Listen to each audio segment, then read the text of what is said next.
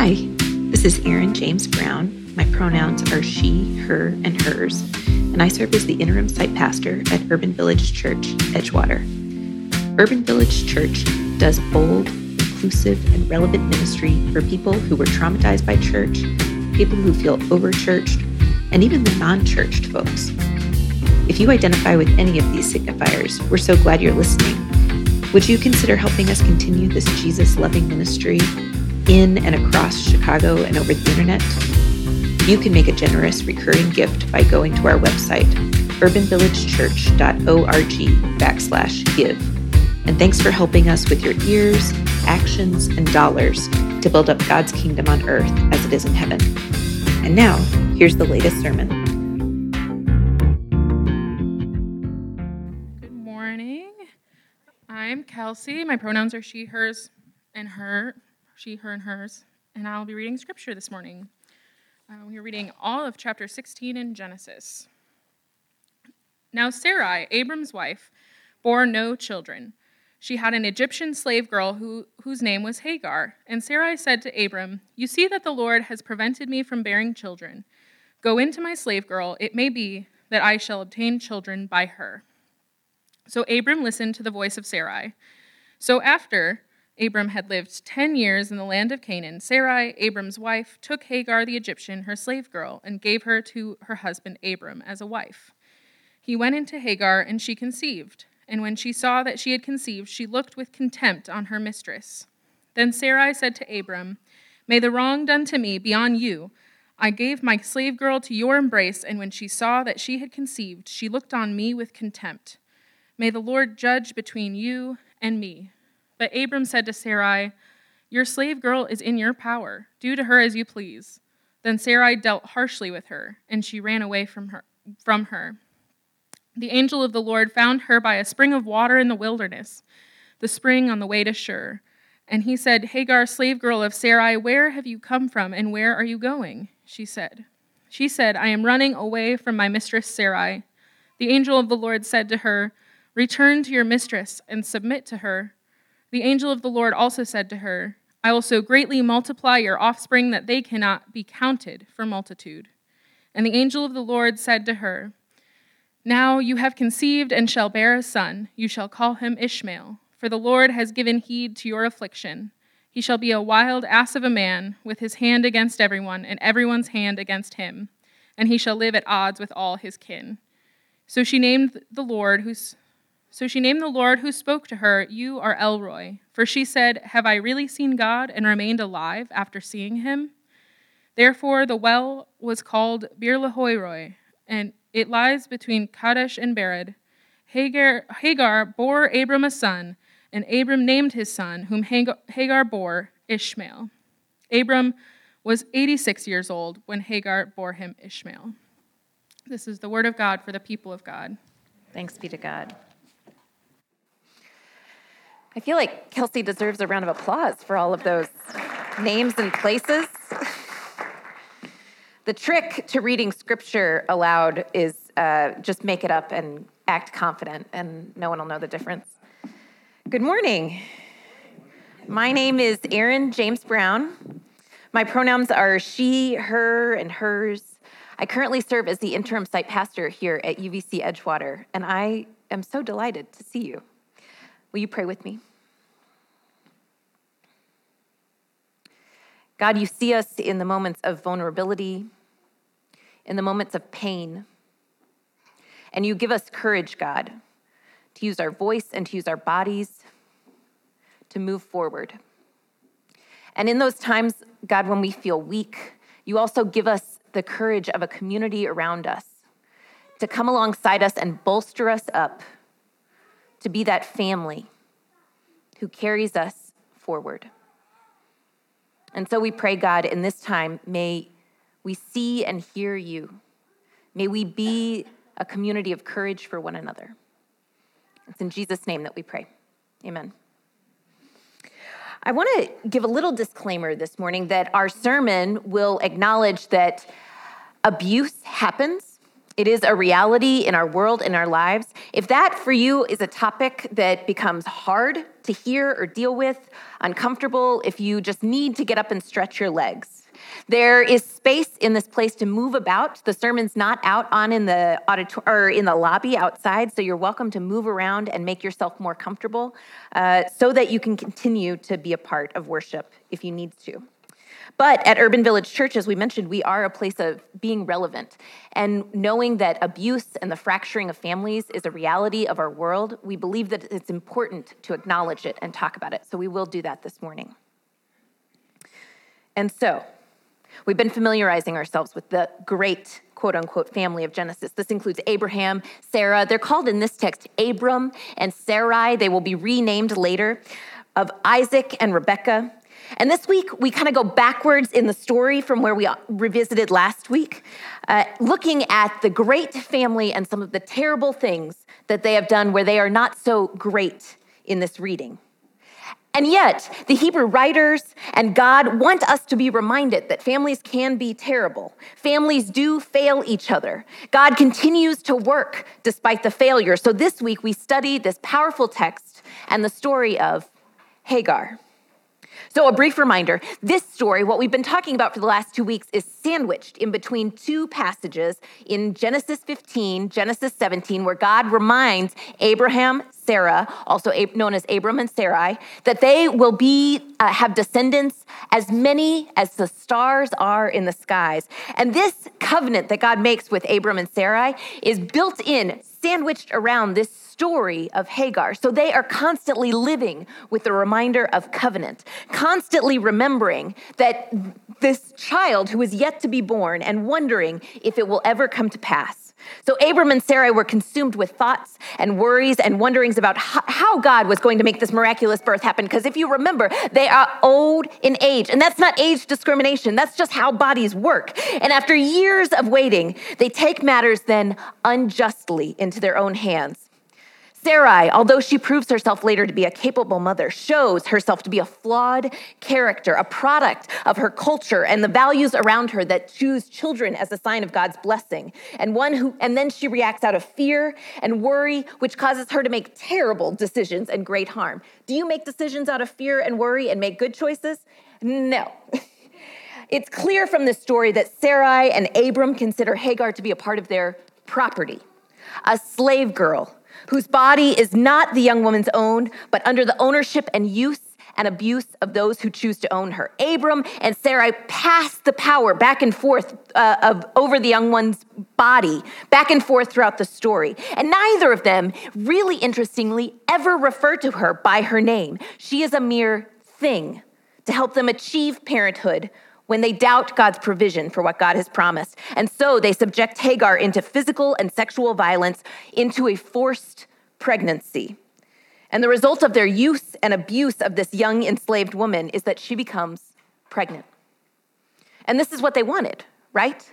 This fear of the covenant being lived out, God's promises, wondering if God will provide as God has uh, said God would.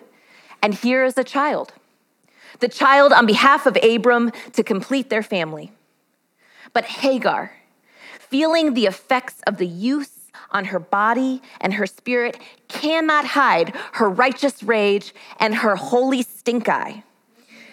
Over this whole situation, she practices a form of active resistance, a risky practice that could endanger her life. And Sarah, Sarah is not stupid. She feels and sees the tension of the relationship. Perhaps she even feels a bit of sorrow and grief and regret over her participation in this abuse. But rather than repenting or restoring the relationship, Sarah dives deeper into the sorrow and regret and grief and acts out in unhealthy ways by increasing her abuse of Hagar. She then beats the young woman.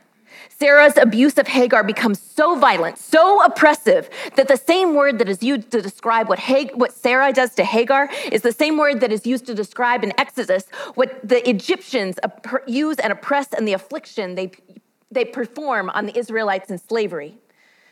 So Hagar flees.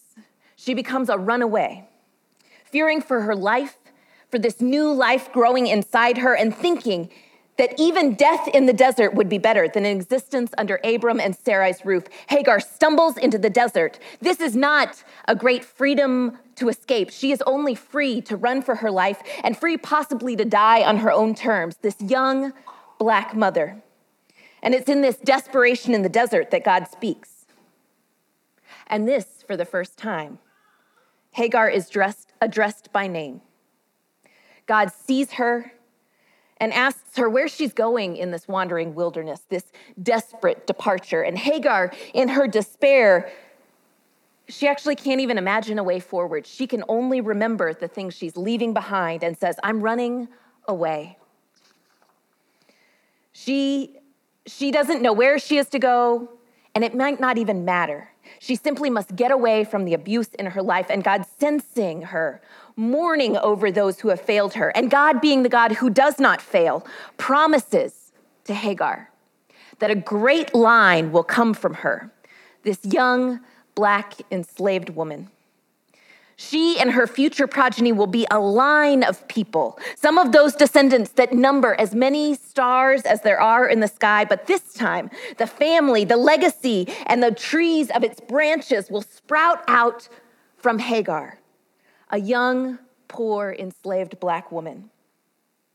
And so Hagar weighs her options. Behind door number one, most certainly is death wandering in the wilderness. Behind door number two, returning to the home where she is despised with a child swelling inside her. And so Hagar makes the hard, difficult, but good for her in the moment decision to return to a, a situation that might be filled with exploitation.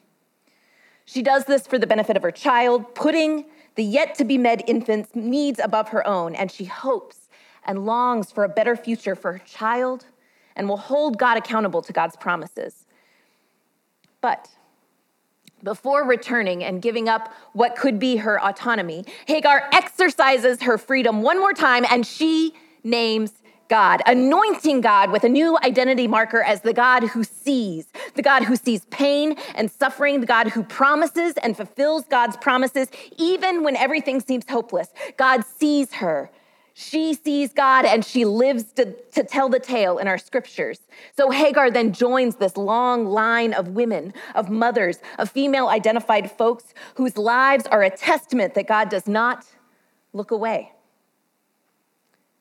And her story isn't one that's easy to swallow. I admit that. But it is a story we must retell because it is a story of the truth of suffering, the story of truth of suffering in families, and God's presence in the midst of mystery. In fact, most families aren't perfect. Is your family perfect?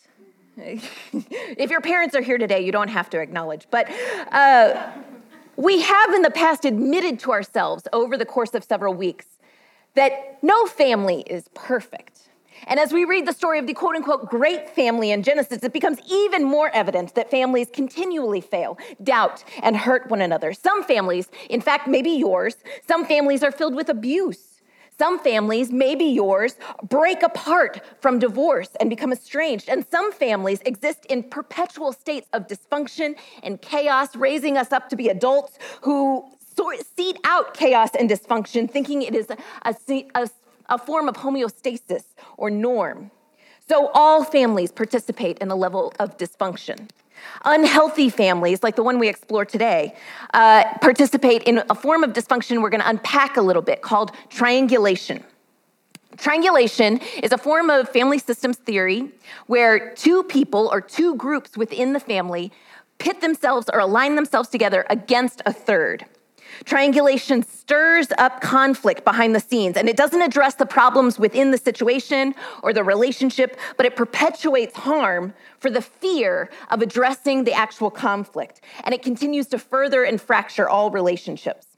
So we see that Abram and Sarah, or Abram and Sarai, triangulate themselves. They form this unhealthy and what later becomes an abusive alliance against Hagar as they pass her back and forth, always talking about her, but never talking to her, fixating on Hagar as the problem and not addressing their underlying issues that were probably stress over their lack of conception, the marital strife maybe going on between them.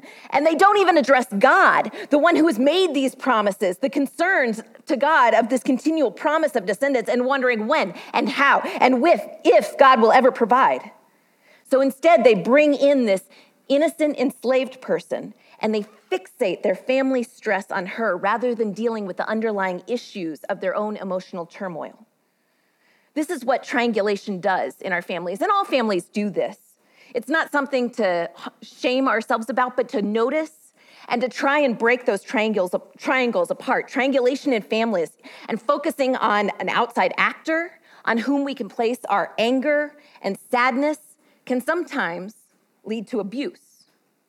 It can sometimes lead to the breaking apart or the further distrust in our relationships. And while many of us come from families that disappoint us, families that hurt us, and families that fail us, the truth and the beauty of our story this morning is that we don't have to continue in those same patterns. Oftentimes, families are quick to, to uh, attempt to change someone in order to relieve the stress. They form this triangle trying to fixate on one person whom they can fix rather than doing the hard, difficult work of self change and self examination. So, what does it mean when our families try and set us up in a triangle? What does it mean to change ourselves? Trust that the family system around us will find new and maybe even healthier ways of being in relationship with each other.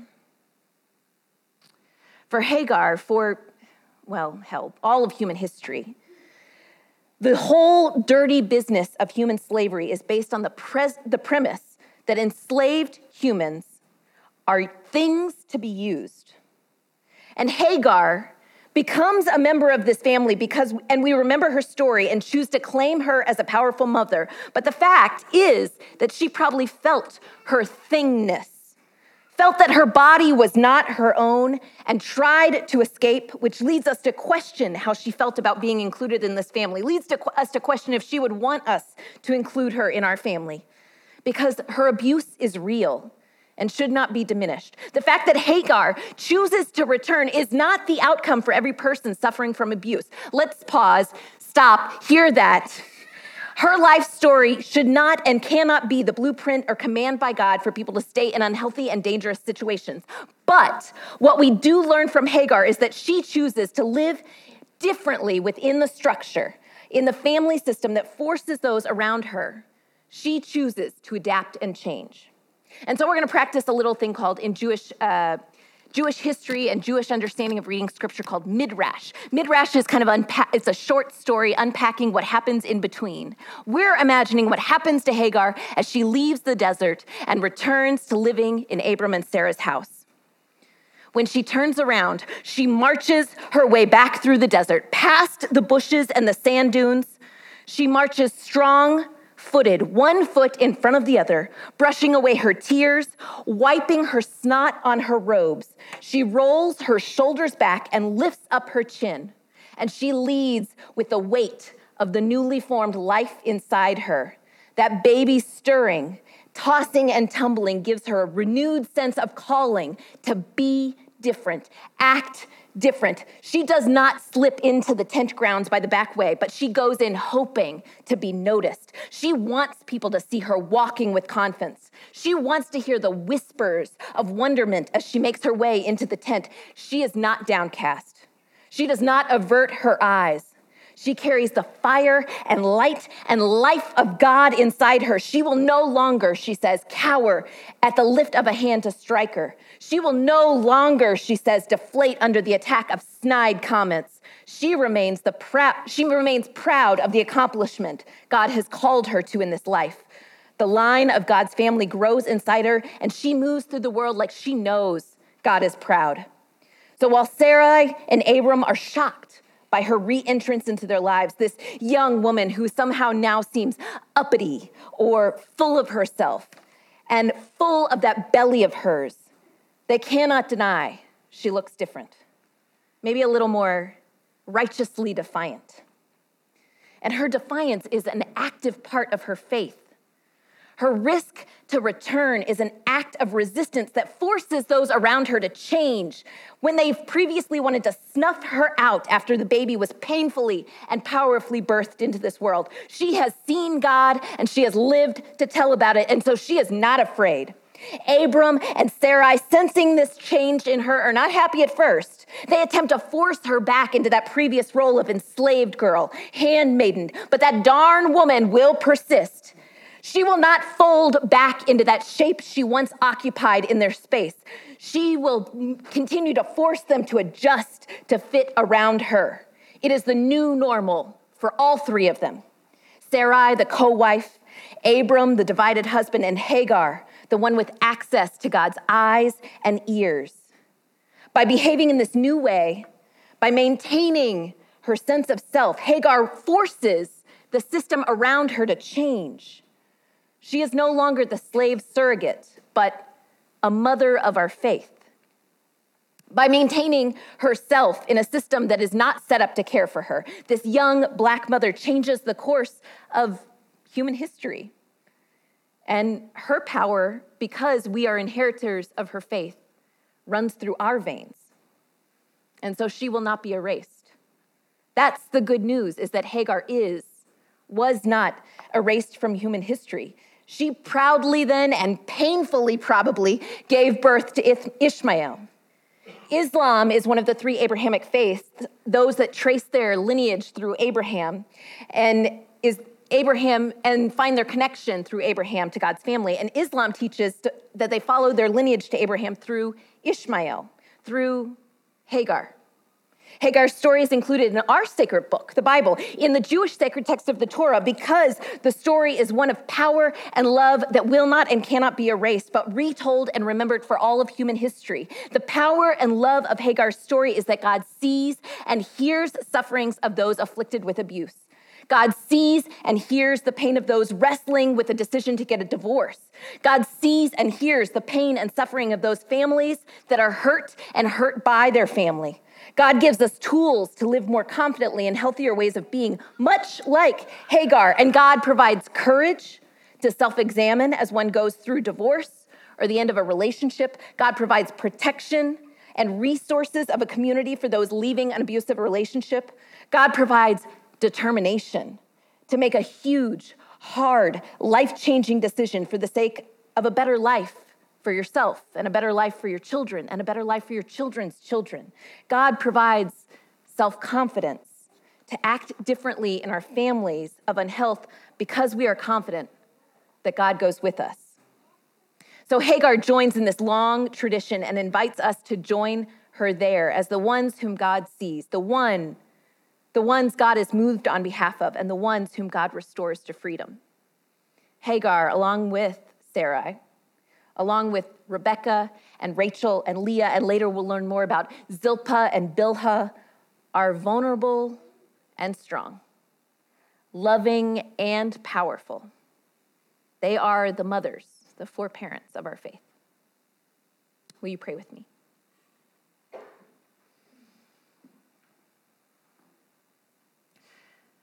God, we are both vulnerable and strong, loving and powerful.